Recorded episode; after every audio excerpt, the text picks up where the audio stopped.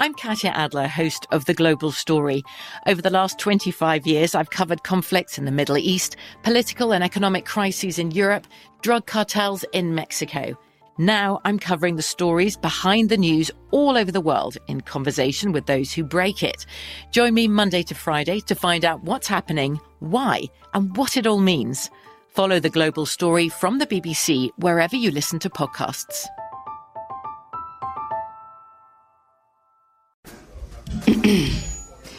AT&T connects an ode to podcasts. Connect the alarm. Change the podcast you stream. Connect the snooze. 10 more minutes to dream. Connect the shower. Lather up with the news. Sports talk, comedians, or movie reviews. Connect with that three hour philosophy show. Change the drive into work in traffic so slow. Connect the dishes to voices that glow. Thank you to the geniuses of spoken audio. Connect the stories. Change your perspective. Connecting changes everything. AT&T.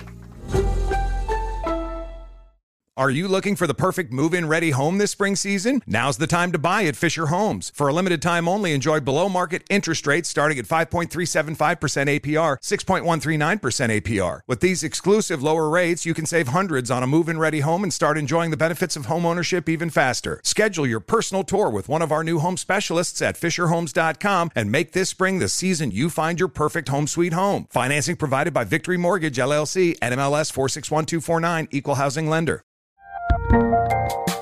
There's a lot happening these days. But I have just the thing to get you up to speed on what matters without taking too much of your time. The Seven from the Washington Post is a podcast that gives you the seven most important and interesting stories, and we always try to save room for something fun. You get it all in about seven minutes or less. I'm Hannah Jewell. I'll get you caught up with the seven every weekday. So follow the seven right now. Content warning. This podcast discusses violence, murder, suicide, civil unrest, aggressive policing, racism, and lynching. If you or anyone you know is considering suicide or self harm, or just need to talk about problems, please call the National Suicide Prevention Lifeline at 1 800 273 8255 or text the crisis text line at 741 741. Previously, on After the Uprising. On October 17th, she found Danye hanging from this tree in their backyard. I called 911 and all I remember screaming is my baby. It didn't look right, so, you know, he said, let's take pictures. That's why Melissa McKinnies wants St. Louis County Police to dig deeper. All signs right off the bat pointed that this was a suicide. We know what the facts of the case are, so we, we never are ever going to go out there and say, well, you know, Danye's mom is wrong. McKinnies, a prominent Ferguson activist, told me she thinks her family is being targeted. The lead detective in the case, he was laughing. It was more like we were wasting his time. Like he had somewhere to be. Almost as if my son wasn't dead. Did you get the impression he knew who you were? Yes.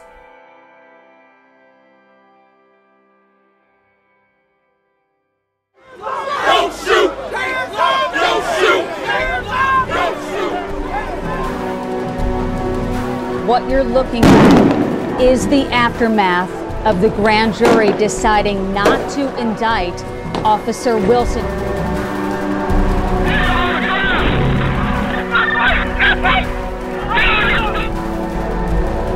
A young man found hanging from a tree in October. His mom believes someone murdered her son, targeting him.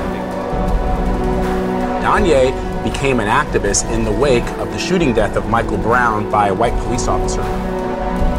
That's why Melissa McKinnies wants St. Louis County Police to dig deeper into her son's death. He was not suicidal. This is After the Uprising The Death of Danye Dion Jones.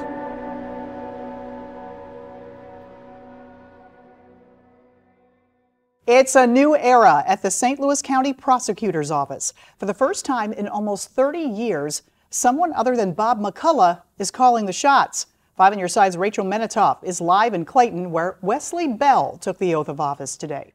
On January 1st, 2019, right around the time our burner phone was arriving with Melissa, Wesley Bell was sworn in as the first black prosecuting attorney for St. Louis County, unseating the longtime incumbent Bob McCulloch, who famously refused to indict Officer Darren Wilson for killing Mike Brown Jr. Repeat after me.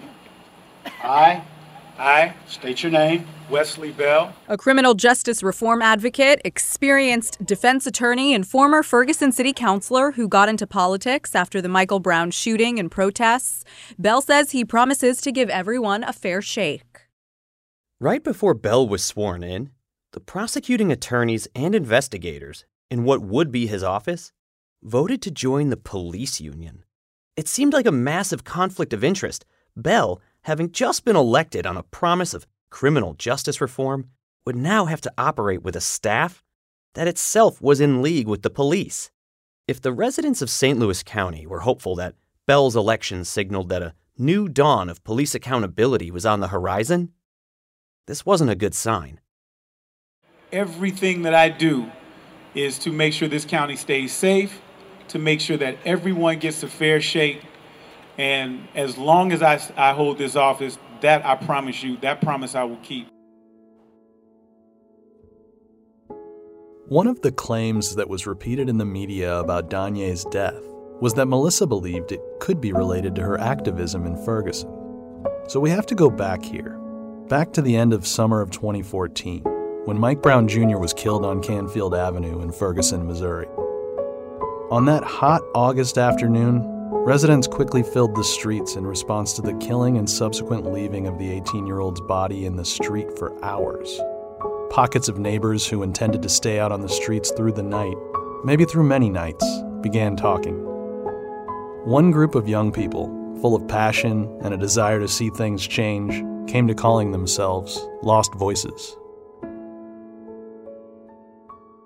We all we all camp out. So this is your tent? Yeah, this is my tent. This is where I sleep. Here is Leonard Smith showing a news crew the Lost Voices tent encampment. And so the first night you actually didn't have a tent, right? No, I did not. Would you sleep on the first night? The first night that I spent the night, I actually slept in a chair and just kind of nodded away. It was night after night after night. Not near one of us knowing who each other was. This is Dante Carter. You heard him in episode one, talking about the noose that somebody left in their camp. Night after night, we was coming out here protesting, plain and simple. We don't, we never been to a protest before, but it's like everything worked in, it's like some magical way. Like all drawed us all us into this one spot.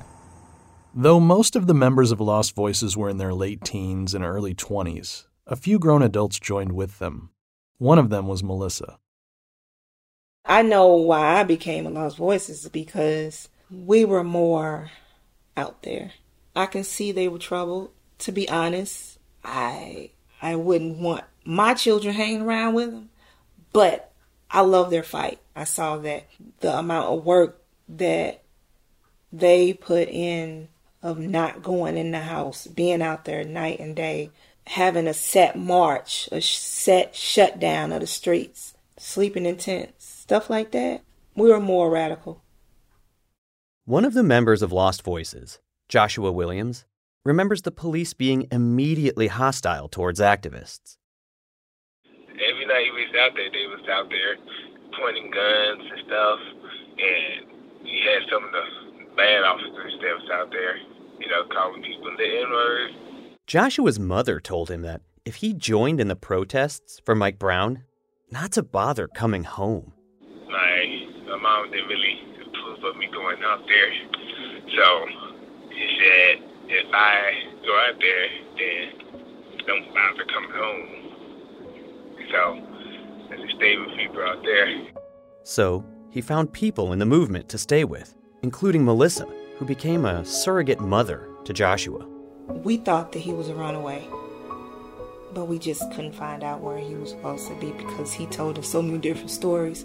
We'd all have to pitch in and get him shoes and clothes and coats and stuff like that. But he was he was really into it. You can tell that his heart was in in the fight. My family will tell you, I, I've always had my door open for kids to come and stay with me. Because they were all in Lost Voices together, Joshua also knew Danye. So we asked Joshua to tell us about him. Uh, I met him through Melissa, which I call her my mom. He was he was cool. Uh, he helped me to get through some some some nights. You know, he's an outgoing person, very smart and intelligent. When you first met him, was he out in the streets with everybody too? Yeah, yeah, he was out there with us. He always stayed by his mom though. One night it was like very hectic night and tear gas was all over the place. And this old lady was stuck in a, in a wheelchair, and uh, he came out of nowhere and pushed her out the out the uh, out the tear gas.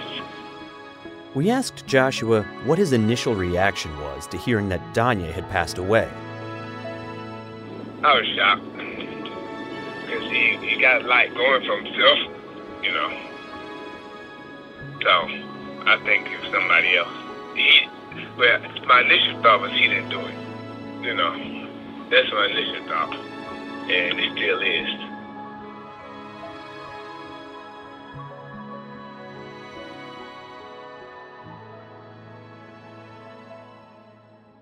Lost Voices was the heart and soul of, of, of, the resistance. You can't talk about Ferguson without talking about the Lost Voices, and that's just a real that's just real real talk. This is Tef Poe, Melissa's activist rapper cousin, who we spoke with in episode one.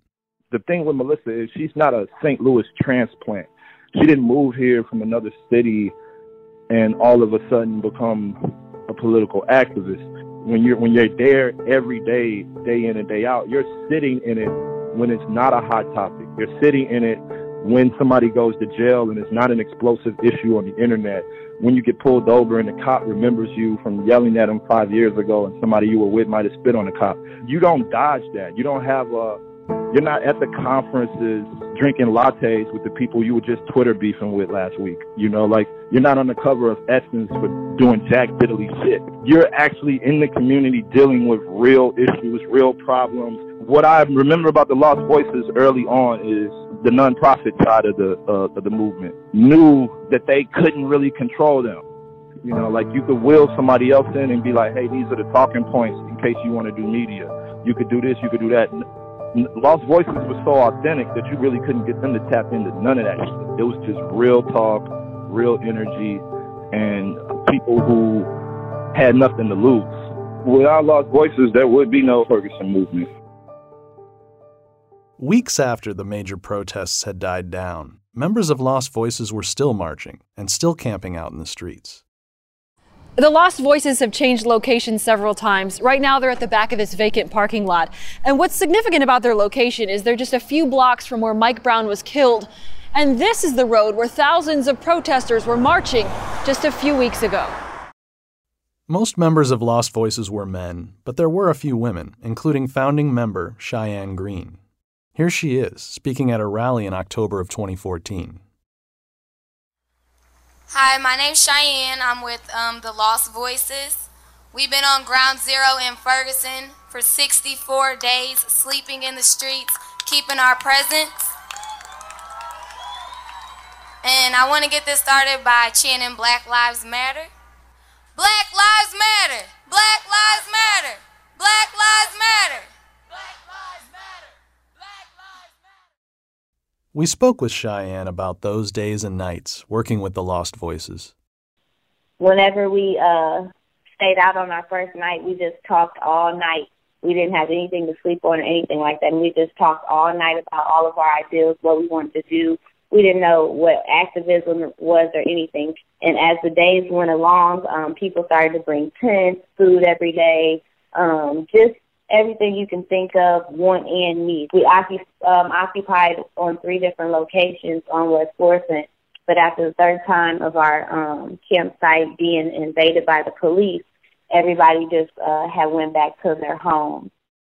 Lost Voices activists were trying to maintain a permanent presence on West Florissant until the announcement about whether or not Darren Wilson would be indicted. Ferguson police were not going to make it easy. Here's Melissa.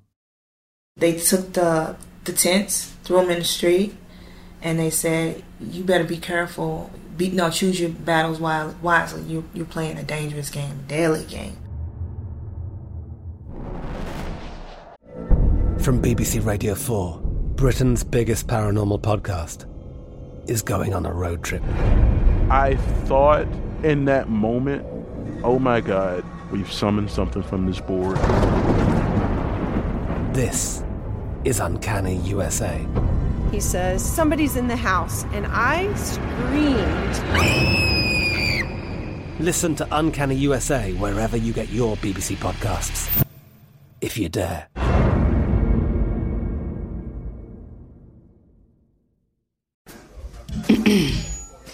AT&T connects an ode to podcasts. Connect the alarm. Change the podcast you stream. Connect the snooze. 10 more minutes to dream. Connect the shower. Lather up with the news. Sports talk, comedians, or movie reviews. Connect with that three hour philosophy show. Change the drive into work in traffic so slow. Connect the dishes to voices that glow. Thank you to the geniuses of spoken audio. Connect the stories. Change your perspective. Connecting changes everything. AT&T.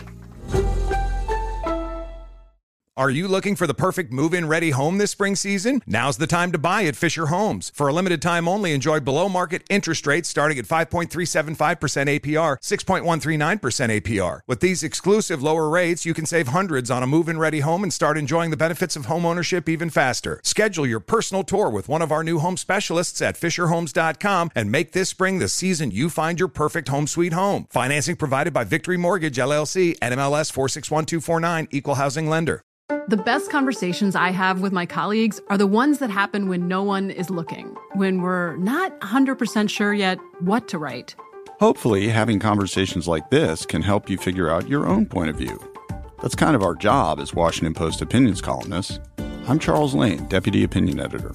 And I'm Amanda Ripley, a contributing columnist. We're going to bring you into these conversations on a new podcast called Impromptu. Follow Impromptu now, wherever you listen loaded up in trucks, all of our property. Is that legal? Is that legal for them to touch our things and put it up? How can they just grab our stuff and put it on trucks and say, I'm taking it? The fuck is that? Ain't nobody stupid. They trying to scare a motherfucker. We'll be on this street standing, but I bet we still be out here. This is audio from a cell phone video shot by Cheyenne. In the video, the activists have about 8 to 10 tents in a parking lot and they are surrounded by city workers who are preparing to cart away all of their belongings. Police are protecting the city workers, telling them to load them up, load them up. Only a few Lost Voices members are present, and there's also a small girl there, maybe five or six years old. She's carrying a doll. Y'all gotta give us a second. Y'all can't expect us to grab nothing that quick. Hey, uh-uh, uh-uh. Let her go. Let her go. Let her go. There is a young woman in a red sweatshirt. Two police officers are grabbing at her arms. Let her go! Uh-uh, y'all better let Abby go! A second young woman, Abby, approached the arresting officers very calmly, seemingly trying to talk them out of arresting her friend when she too is grabbed and arrested. Why are you grabbing her by her neck? You're not interfere, ma'am. You're not interfere. I'm not. I'm recording. I have the, all the rights to record it. A large male officer has the small woman in a reverse headlock. He holds her this way while another large male officer puts her in handcuffs. She isn't offering any resistance. Look at him, grabbing her by her neck in a chokehold. Grabbing her by her neck. It's okay, Lazy. Don't look at this. Yeah, can I take her bag? Why would y'all lock her up? She ain't doing nothing. Why would. Oh my gosh! Cheyenne is asking why the second young woman, Abby, was being arrested for having done nothing when her attention shifts to the two officers who are carrying away the woman in the red sweatshirt by lifting her off of the ground by her handcuffed hands and her feet. She looks hogtied. What? Okay, why the fuck are you grabbing her like an animal?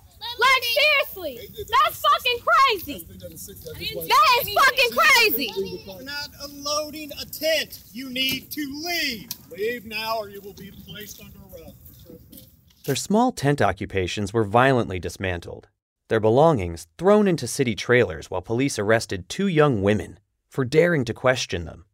Lost Voices members returned to their homes but stayed in contact and stayed active. The local police, however, did not let up. Well, for the Darren Wilson non indictment thing, um, we were getting ready for it. So we had a safety meeting. It was at the church. There was this guy named Chris Schaefer.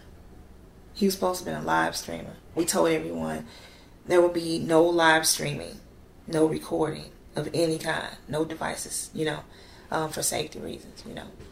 So I turn around and I see the guy Chris Schaefer. He got his little thing up.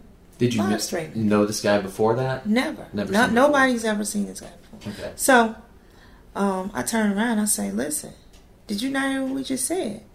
He said, "No, I didn't hear you." I said, "No live streaming, no recording, no recording devices at all." He said, "Oh, well, all right." And so he put it down. So then he took he took it back out, but I couldn't see what he was doing with his phone. So I told his friend, "This your friend." tell him that he can't be doing this. So she told him. So this time I moved. I moved like five pews up. So then, like all of a sudden I turn around and he's recording again, sitting right behind me. So I'm like, dude, you know, and but the meeting started already. So I stood up and I said, the phone is off the hook. That's like code for stop the meeting, someone's listening. So this other man just ran and grabbed Chris Schaefer and picked him up and threw him in the middle of the aisle. I was like, damn. I'm like, oh, wait, wait, wait, wait. By that time, like, the guy ran over and they start dragging Chris out of the church. So then, finally, probably like five, ten minutes later, I went out. They was like, yeah, we got his phone. I'm taking it to the pawn shop and all that. And I see Chris running up the street. I said, are y'all serious? I said, so y'all think that we are here to do this? He said, man, look, I'm gonna take his phone, take it to the pawn shop. I said, no, you're not. And so with my organization, they knew not to mess with us, you know. So it's what we say. I said, nah. And the guy gave me the phone. We got in the car and we drove up the street to find Chris. Well, we were looking and we saw to the right there's a Walgreens. And we saw Heather's van. So we pulled up and I said, This is um, your friend's phone. She said, Oh, okay. They're taking him to the hospital. I said, Can you make sure you get his phone? All of a sudden, I see a video with his phone that he used, that I gave him back, telling his story. Hi, this is student. I didn't go to the um, protest tonight in Ferguson, but I went to a meeting and I I did get beat up. I was not live streaming at this meeting at all. I got hurt tonight. Somebody thought I was, you know, maybe they thought I was a cop or they thought that I was live streaming something that shouldn't have been live streamed. I'm in the hospital right now. I'm in the emergency room. I had to get an X-ray. I had to get um, um, head scan. Well, probably like a few days later to a week later, I found out they had a warrant out for my arrest and like some other people. Now, the other people actually, they did whoop his ass. But they just threw me in there for extra. You know what I'm saying? Like, yeah, we can get that whole organization and shut them down. Were the people who actually did toss him out, uh, are they part of your organization or were they just A few people? of them, but the one who actually tossed him out, we don't know who he, we didn't know who this guy was that actually initially Mhm. did it, you know. And since they didn't, uh, some of them didn't have money to fight, they were either facing jail time or probation. So they picked probation there. So with when I got caught, um, Did you know you had a warrant out at that? You, you knew it was out. yeah, okay. they told me it was like everybody was like, Melissa, just wait. You don't need to be out there like that. And I was like, Nah. I said if they catch me, they catch me. I know I didn't do it. To pull this all back in, Melissa was at an activist meeting in 2014 when a young white man, Chris Schaefer, who was not known to most people in attendance, was seemingly live streaming or using his phone when everyone had been asked to keep their devices put away. Melissa alerted the room, and a larger man who no one in her organization knew ran over and ripped Chris from his seat and yanked him outside.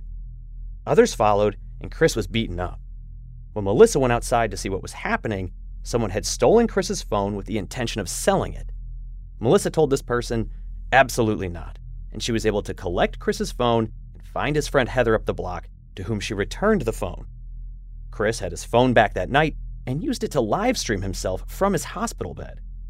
Melissa was charged with robbery for her efforts and was arrested later at the St. Louis Donald Trump rally in 2016 for her outstanding warrant in this case.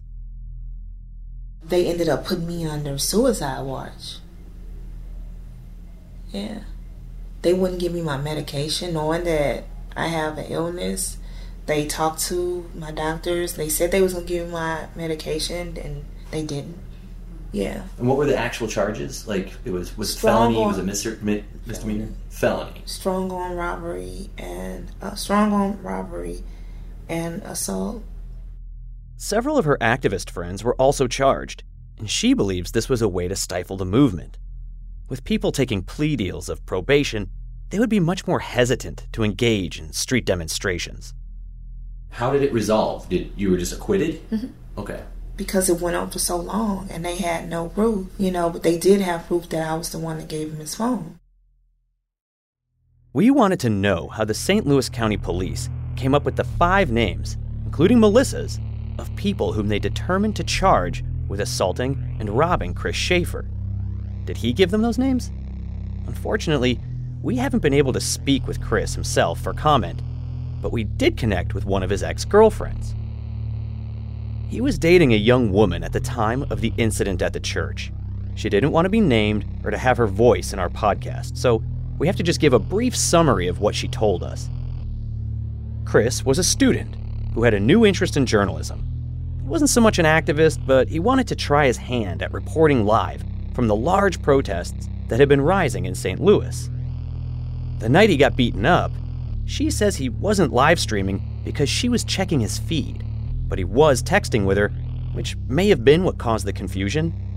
Interestingly, she told us that when Chris got out of the hospital, the police asked him to come in and to look at photographs from which to identify his attackers. His ex girlfriend says that she went down to the police station with him, but that he refused to identify anybody. As they passed pictures before him, she says Chris would just say, I don't remember, I don't remember, I don't remember. She says Chris felt the incident wasn't worth ruining anyone's life over. And we can't help but wonder what photographs the police were showing to Chris, where they'd come from, and why they'd been selected. If what his ex girlfriend says is true, Chris never pointed anyone out and didn't seem interested in cooperating with a case. Why then did St. Louis County pursue charges against five people, including Melissa, who spent time in jail, mysteriously on suicide watch, no less? Melissa spent time and money preparing to fight the charges in court and had to avoid violating the terms of her bail by further protesting. I went to court on my trial date. It was actually Danye was with me. Um, and my attorney came on the hallway and said, You free to go. It was like, all charges dropped. And, uh, you know, on the video, you can see my reaction. And that's when I hugged Danye. And Danye was like, You know, mom, that's now you can really go hard with, you know, everything. And I was like, Yeah. I'm Katya Adler, host of The Global Story. Over the last 25 years, I've covered conflicts in the Middle East, political and economic crises in Europe, drug cartels in Mexico. Now I'm covering the stories behind the news all over the world in conversation with those who break it. Join me Monday to Friday to find out what's happening, why, and what it all means. Follow The Global Story from the BBC wherever you listen to podcasts.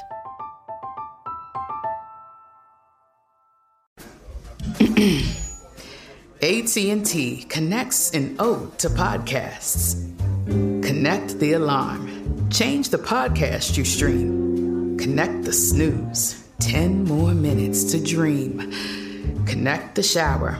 Lather up with the news, sports talk, comedians, or movie reviews.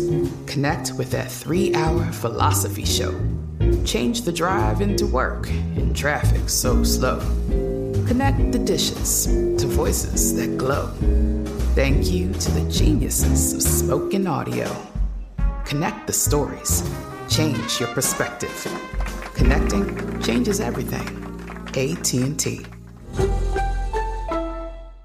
Are you looking for the perfect move in ready home this spring season? Now's the time to buy at Fisher Homes. For a limited time only, enjoy below market interest rates starting at 5.375% APR, 6.139% APR. With these exclusive lower rates, you can save hundreds on a move in ready home and start enjoying the benefits of home ownership even faster. Schedule your personal tour with one of our new home specialists at FisherHomes.com and make this spring the season you find your perfect home sweet home. Financing provided by Victory Mortgage LLC, NMLS 461249, Equal Housing Lender. The 2024 presidential campaign features two candidates who are very well known to Americans. And yet, there's complexity at every turn. Criminal trials for one of those candidates, young voters who are angry. The Campaign Moment podcast from the Washington Post gives you what matters. I'm Aaron Blake, and I'm covering my 10th election cycle. My colleagues and I have insights that you won't find anywhere else. So follow the Campaign Moment right now, wherever you're listening. This apparent attempt by St. Louis County Police to squash Melissa's activities by ensnaring her in a court case, threatening her with felony charges and over a decade in jail, would of course diminish what little faith she may still have had in local law enforcement. But at the very end of that fateful year, 2014, something would happen to destroy that faith entirely. I parked my car some ways from where Antonio Martin was killed. So I walked and I made my way through the crowd, and then there was a line um, of police. Late in the night on December 23rd, a young black man named Antonio Martin was shot and killed at a Mobil gas station in the St. Louis suburb of Berkeley. It didn't take long for word to spread among the activist community, and Melissa quickly joined the growing crowd at the Mobil gas station with Danye by her side. If anybody ever came close to like pushing me, Danye would make sure to pull me out the way. So Danye acted sort of like your personal bodyguard Yeah. when you were out there. Yeah. He didn't talk too much. He wanted to show that he was kind of make people think that he was like tough, you know. Something went off. Uh, it caused an explosion. And then I remember them jumping on Cap, Paul, and Bruce. Cap Kennedy, Paul Mohammed, and Bruce Franks Jr. were all members of a group called the Peacekeepers that formed after the police raided the Lost Voices tent encampments. The Peacekeepers were trained in de escalation tactics and would go to protests to stand as a buffer between the police and members of the community. They wore shirts that in large white letters spelled out Peacekeeper. This is how Cap Kennedy remembers that night. And, but on that particular day, we were attacked by the police. The cop came and attacked me first. I was standing in place. Like I didn't even do anything for the cop to agitate me. He just walked up, and before you know, he had his hands around my neck. Somebody had threw something, like a little, like a little firecracker or a flashbang or something. Get on the ground! Get on the ground! As Cap was being grabbed by an officer, a second peacekeeper, Bruce Franks, reached out to hold on to Cap, and they fell over. Somehow I was tied up with Bruce, and I could feel the community people trying to pull me away, and uh, the police just started spraying mace everywhere. It was stomping and hitting and spraying everybody.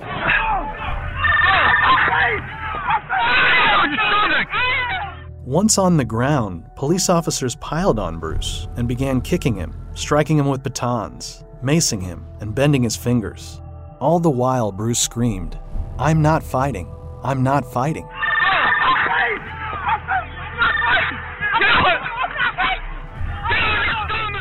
Joshua Williams is close friends with Bruce Franks, and he was there that night at the Mobil station, watching as police violently assaulted Bruce. He's like a brother to me. And so I was, you know, super angry. Everything got crazy. Everybody started running over there by the QuickTrip. So I was just running along with them. And um, at that time, they broke the glass, and I went in there and set the newspapers on fire. They, they put it out with like some type of milk or something. Angry at watching his friend Bruce get piled on and beaten by police, Joshua had gone across the street to a QuickTrip gas station and started a small fire that was quickly doused and never actually caught. Meanwhile, back at the Mobil gas station,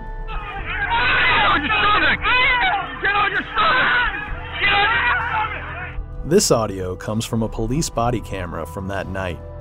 It was made public years later, in 2018, when Bruce sued the St. Louis County Police Department, as well as a handful of specific officers, for assaulting him at that protest. Contained within the video is not just the assault, but some friendly banter between police officers after the fact. The audio can be hard to make out, so you have to listen closely. First, we hear the officer whose body cam this audio came from telling another cop that he went through a whole can of mace. And just as he says this, a woman in the crowd is complaining to another officer about him, pointing him out, saying, Him right there, holding the mace. The whole mace. She is yelling that she caught him on film macing people who were already subdued. And the body cam wearing officer then moves far behind the police line and tells another cop that a white bitch caught me spraying everyone, so he's going to hide back here for a little bit. You basic people! What they were already I say that was some, one of the fucking white that just caught me spraying everybody since on my ass. I'm hiding back here for a little bit. Oh, yeah. The body cam wearing officer actually goes on to complain that the gas station is a bad place to be fighting people because it's too well lit. This was a terrible place to fight people with all this fucking lights and everything else. Then, the footage cuts to the body cam wearing officer speaking with another cop who asks him, Did you get any stick time? Get any uh, stick time in over there? No, but I went through a whole bottle of mace. Yeah, I went through a whole can of mace. Yeah, I had a couple of little bits, yeah. The officer wearing the body camera is Timothy Anderer. At the time of this incident in late December of 2014, he seems to have been a regular patrol officer. He would be promoted to detective, though, within a month. So either the department higher ups had already decided to promote Anderer to detective by December 2014, when he's on film bragging about using excessive force against protesters, and this misconduct didn't change their minds, or it was a decision that they made after the night in question.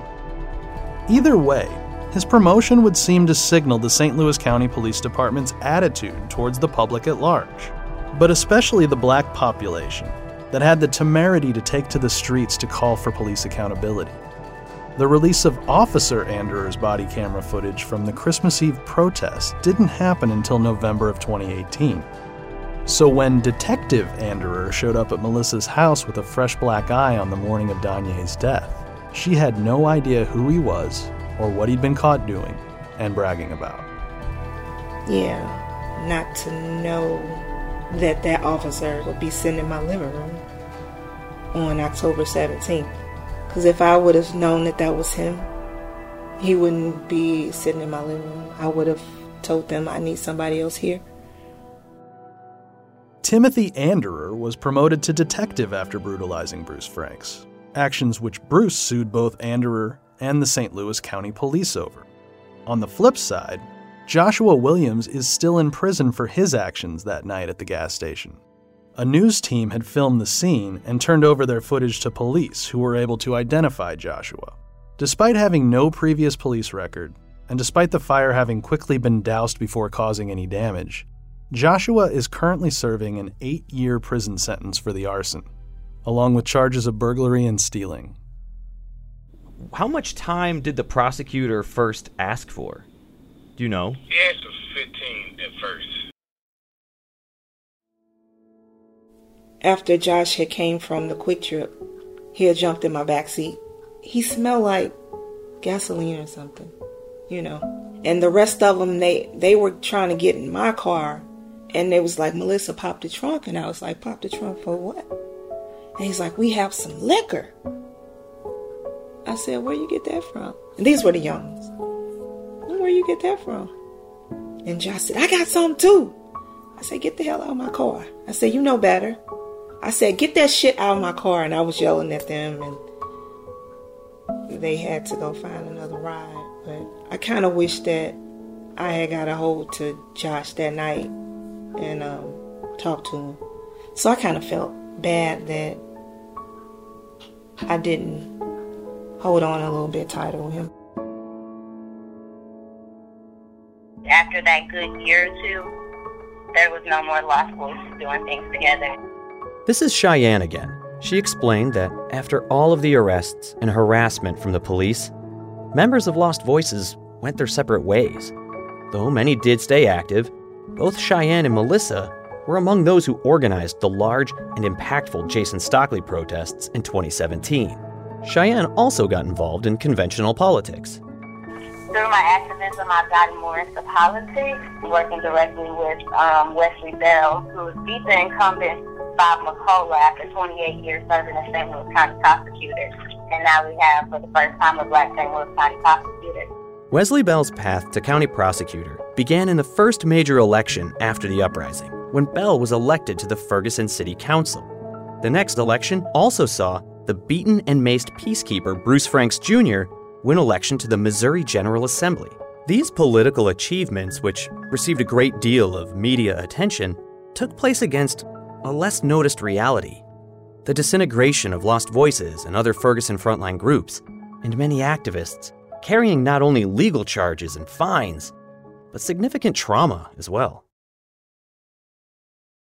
You know, I used to try to help a lot of those guys, you know, because they were basically street dudes that beforehand wasn't doing anything notable or worthy of news, you know, and when this happened, they became heroes overnight because of being brazen. This is Jamie Dennis. He is the director of the Save Our Sons program at the Urban League in St. Louis. His office is in a career center that was constructed on the site of the QuickTrip that was burned down in Ferguson during the uprising. We asked Jamie for 10 minutes of his time, and he gave us two hours. As he showed us around the career center, people kept coming up to him, thanking him, hugging him, or just saying what's up. Every person from Lost Voices or the wider Ferguson movement that we would ask him about, he knew. Also, he is Melissa's cousin through marriage. We asked him about Melissa, about Danye, about the police, about the uprising, about everything. This was the place that launched this national movement, Mhm. right? Oh, But then a very few set of people became prominent national recognizable voices. And meanwhile, folks like, let's say, Lost Voices that Mhm, were down mhm, camping in the street, Mhm, right, making this happen, feel maybe a little left behind. They feel slighted. Yeah. And it's a whole different group of the Ferguson frontline protesters that feel slighted. And they don't even feel like Lost Boys was a significant part as they were. So you find all these different groups going to tell you these different stories. From what you're hearing, from what you've seen, uh, have uh, the police in this county Mhm. internalized the lessons that they should have internalized? Have they reformed? Have you know, are things moving in a better direction? They are in small, small moments, but no. You got Kim Gardner, you got Wesley Bell, who are more pro citizen, and you have the cops feeling like apprehensive because they feel like we don't appreciate law enforcement here. Therefore, it has an adverse effect of certain cops not being as diligent when it comes to straight up and down police work. So that's the backlash, you know, after what happened. Okay, we can't flag you. We can't um, arrest you and beat you up or can't hold you up in court and, you know, take your license and stuff like that. So hell, we'll let somebody shoot you. We'll, we'll wait till the body is actually on the ground before we show up. Or, you know, we'll let your house burn. So that's interesting that you say that because Mm-hmm. one of the things we're looking at with uh, the death of Danye is that the morning when St. Louis Mhm. County Police showed up, according to Melissa and uh, her whole family, Mm-hmm. honestly, they didn't get the feeling that, the, that any of the cops were taking it terribly seriously. Mm-hmm. And there was sort of a, yeah, just a general tone of disrespect at several levels. And do you think that has a, a relation to this this whole attitude of like, well, you didn't like the police, well, now you need us, well, too too bad. It's backlash. Absolutely, I agree a thousand percent that that's what's going on. But at the same respect, with my cousin Melissa, you got to understand that this is such a touchy case that it's put a rift in our own family to where certain family members don't talk to Melissa. Uh, certain family members feel like it's more to it that she's not saying. So, you know, I love Melissa, I got big love for Melissa. I've always been supportive. But she went into a dark sense and rightfully so, losing her child. Yeah. And it became to a point where people were abandoning her. I think the Ferguson movement that she was a part of didn't support her, you know, the way they could have. I used to see Melissa a lot during the Jason Stockley verdict because she was in rare form. That was before DJ. But after that happened, you know, and then she. What do you mean she was in rare form? Can you tell me more about her? Rare form, man, volcanic, dynamic, you know, fearless lioness out there on the front line better than some of these guys out here, man. These girls just give me chills. I'm telling you, the Ferguson frontline protesters was really the girls. It was really the girls. I ain't worried about lost voice and all that stuff. They were doing that to show off for the girls. You said your family had division in it over mm-hmm. this issue. Mm-hmm. Do you think that's going to remain, or do you think you're with time that'll sort of settle down and you guys will be able to kind of come back together? And, like, I can't see it. I can't see Melissa getting over it you know, because it's so heavy. It's like it's her son, you know. I've seen family members hold grudges for lesser things than this. So death, that usually puts permanent wedges in families, man. Especially when it's like this, where people are like, oh, I think he might have committed suicide, or I think that is this, and she's just looking for attention because of this. So many unsensitive things have been said to this girl. Perhaps it's easy from the outside to think that it's paranoid not to trust the police. At least for people who have had the privilege of not having to deal with the police on a regular basis. Whatever your stance on the police is, though, it's undeniable that standing up to them as an institution, telling them that they aren't doing their jobs right or that they need to face heavier consequences, or that maybe they shouldn't exist at all, isn't going to make you any friends on the force. If you had been hassled and harassed every time you tried to engage in a constitutionally protected activity, if you watched your friends get arrested for nothing while just standing on the street, if your fellow activists were pulled over by streams of cops who threatened them and pointed guns at them, if someone you cared for, like a son, was given an eight year sentence for a crime that hurt no one, and you yourself were charged with a felony and faced 15 years in prison briefly holding a white man's cell phone as you attempted to return it to him? When even that man refused to name you as a suspect? How much faith would you have in the police? And then all of this, all of it has to be stacked on top of a life lived in Ferguson in North St. Louis County. How much faith would you have if, after all that, the detective who showed up to your house to help you figure out what happened to your dead son was being sued for beating and macing someone that you knew right in front of you. If all of this could completely diminish a person's faith in the police, what would it take to lose faith in another government entity? The one tasked with determining a person's cause of death. That's next time on After the Uprising.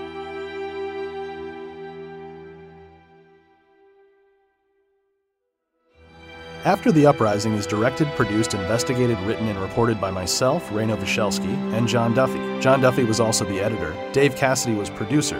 Sound engineering, design, and mix by Josh Condon. Executive producers were Matt McDonough and Tina Exarhos for Now This, Brett Kushner for Group 9 Media, and Jess Borave was executive in charge of production. Jonathan Hartwig and Bradley Rayford were consulting producers. Eliza Craig was assistant producer and did additional reporting. Mallory Kenoy was a writer's assistant. Kristen McVicker and Taya Wilson were production assistants, and Haley Klesmer was a post production assistant.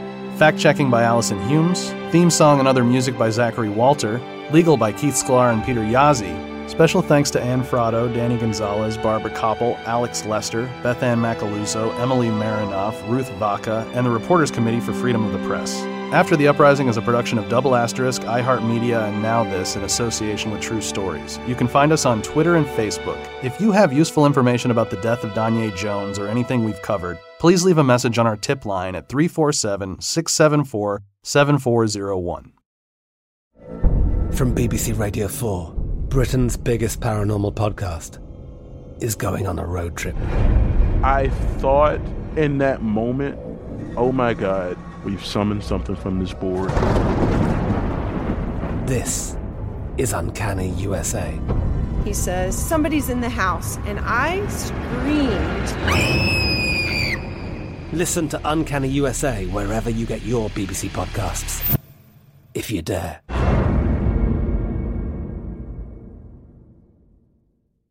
Are you looking for the perfect move in ready home this spring season? Now's the time to buy at Fisher Homes. For a limited time only, enjoy below market interest rates starting at 5.375% APR, 6.139% APR. With these exclusive lower rates, you can save hundreds on a move in ready home and start enjoying the benefits of home ownership even faster. Schedule your personal tour with one of our new home specialists at FisherHomes.com and make this spring the season you find your perfect home sweet home. Financing provided by Victory Mortgage, LLC, NMLS 461249, Equal Housing Lender.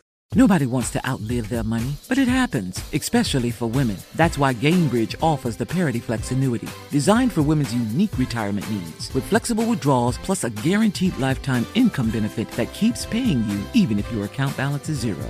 Gainbridge is helping build a better financial future for women. Retirement income you can't outlive is the ultimate flex. Start saving now at Gainbridge.io. Visit Gainbridge.io slash ParityFlex for current rates, full product disclosures and disclaimers, and other information. Hey everyone, this is Jodie Sweetin from the podcast How Rude, Tanneritos. I've been needing a quick getaway with my family, and the 2024 Hyundai Santa Fe is the perfect vehicle to take us there. It has standard third row seating, so I'm able to pack my entire family, plus pets, in the car while also having enough room for our camping essentials. Available HTRAC all wheel drive will get us through any dirt trails, and available dual wireless charging pads will ensure we never have to worry about getting stuck with a dead phone in the middle of nowhere. Visit HyundaiUSA.com or call 562-314-4603 for more details. Hyundai, there's joy in every journey.